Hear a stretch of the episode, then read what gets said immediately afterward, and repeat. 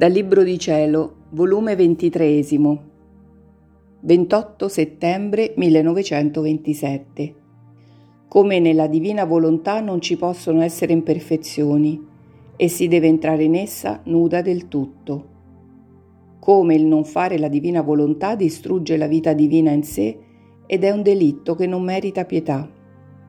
Come solo essa è riposo. Flagelli.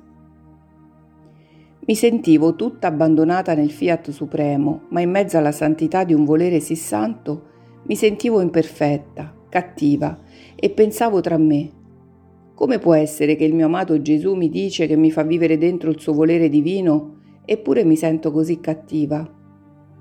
Ed il mio adorato Gesù, muovendosi nel mio interno, mi ha detto, Figlia mia, nella mia volontà divina non ci possono essere né imperfezioni né cattiverie.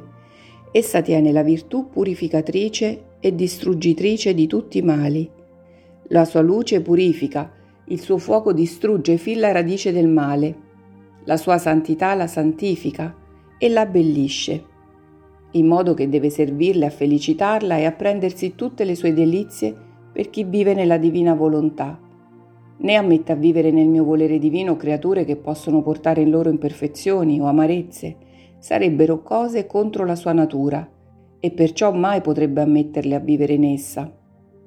Piuttosto, ciò che tu dici sono impressioni di bruttezze, di imperfezioni, di cattiverie, e la mia volontà se ne serve come sgabello o terra che si tiene sotto i piedi, che neppure guardandole pensa a godersi la sua piccola figlia e a metterle in grembo i suoi atti, le sue gioie, le sue ricchezze per renderla felice, onde poter godere della felicità di lei.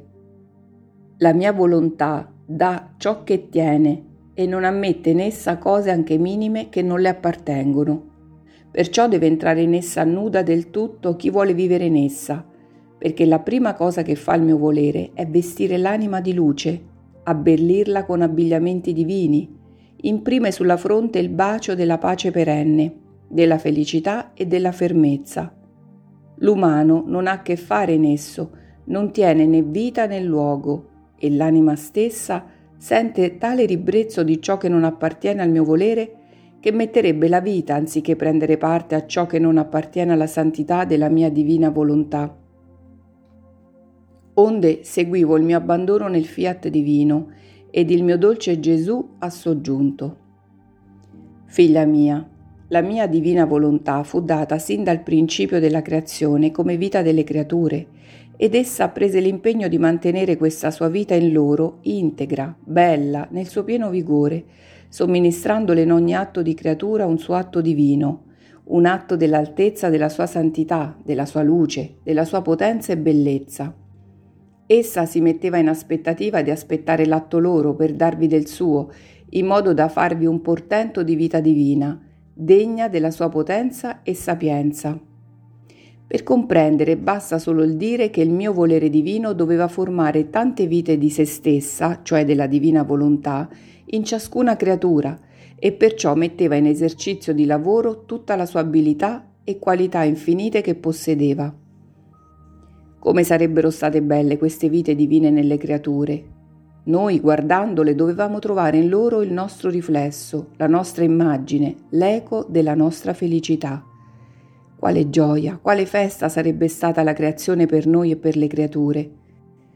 Ora, tu devi sapere che chi non fa la mia divina volontà e non vive in essa vuole distruggere la propria vita divina in loro, che dovevano in loro possedere Distruggere la propria vita, quale delitto? Chi non condannerebbe chi volesse distruggere la propria vita del corpo, oppure chi non volesse prendere il cibo e si riduce macilento, infermo, inabile a tutto? Ora, chi non fa la mia volontà distrugge la propria vita che la bontà divina vuole darle e chi la fa ma non sempre e non vive in essa, siccome gli manca il cibo continuo e sufficiente, è il povero malato, senza forza, macilento, inabile a fare il vero bene.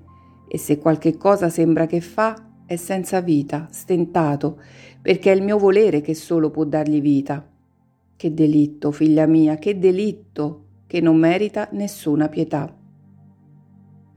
Il mio amabile Gesù si mostrava stanco e come irrequieto, tanto era il dolore di tante vite distrutte nelle creature. Anch'io ne sentivo una pena e dicevo a Gesù, Amore mio, dimmi, che hai? Tu soffri molto. La distruzione di queste vite divine della tua adorabile volontà è il tuo più grande dolore.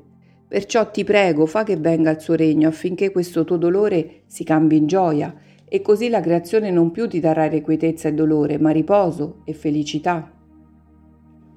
E vedendo che col mio dire non giungevo a quietarlo, ho chiamato in mio aiuto tutti gli atti della sua volontà fatti nella creazione, ed emettendo i miei ho circondato Gesù degli atti di essa.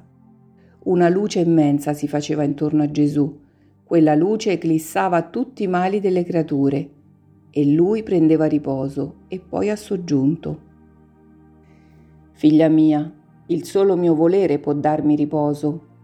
Se vuoi quietarmi quando mi vedi inquieto, presta te stessa allo svolgimento della vita della mia volontà in te, e facendo tuoi gli atti suoi, io troverò in te la sua luce, la sua santità, le sue gioie infinite, che mi daranno riposo, e farò un po' di sosta dal castigare le creature, troppo meritevoli di castigo per queste vite divine che distruggono in loro, che meritano che distrugga loro tutti i beni naturali e anche la stessa loro vita.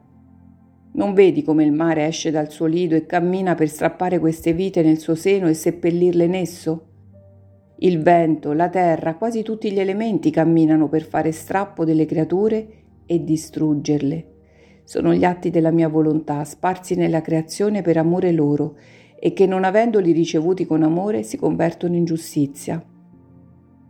Io sono rimasta spaventata nel vedere ciò e pregavo il mio sommo bene Gesù che si placasse e che presto venisse il regno del fiat divino.